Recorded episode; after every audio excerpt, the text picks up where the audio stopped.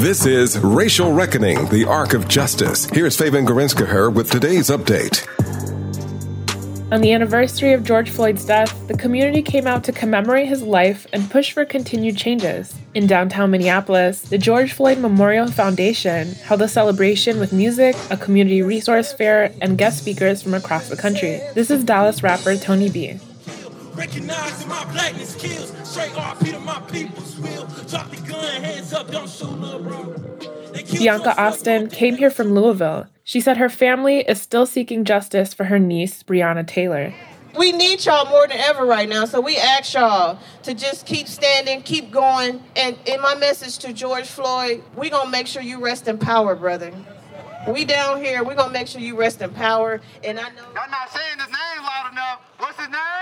George Floyd. There was a similar remembrance at George Floyd Square, the intersection residents and organizers have occupied for the past year. Don't forget why you're here. Anthony Galloway is a faith leader and co-host of Bearing Witness. He said community gatherings are a way to keep people activated. We have to honor the things that have happened and be honest about them, right? And so we spent a year in trying to push and move things. This is part of that process. We got to also be commemorating, be in the practice of making sure that we don't lose the momentum. So I think it's about momentum.